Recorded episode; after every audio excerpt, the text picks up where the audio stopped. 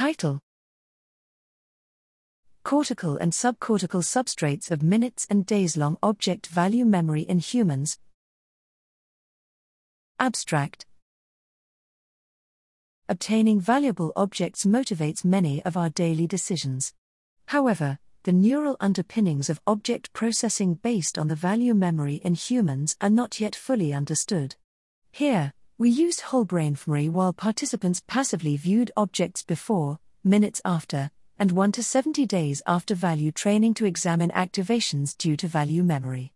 The behavioral performance showed significant value memory for objects, which nevertheless faded over days after training.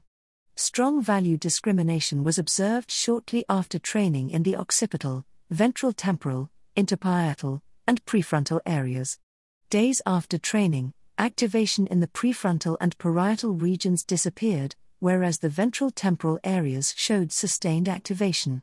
In addition, days long value responses emerged in certain subcortical regions, including the caudate, ventral striatum, and thalamus, with the former two showing a significant correlation with participants' performance in days long memory.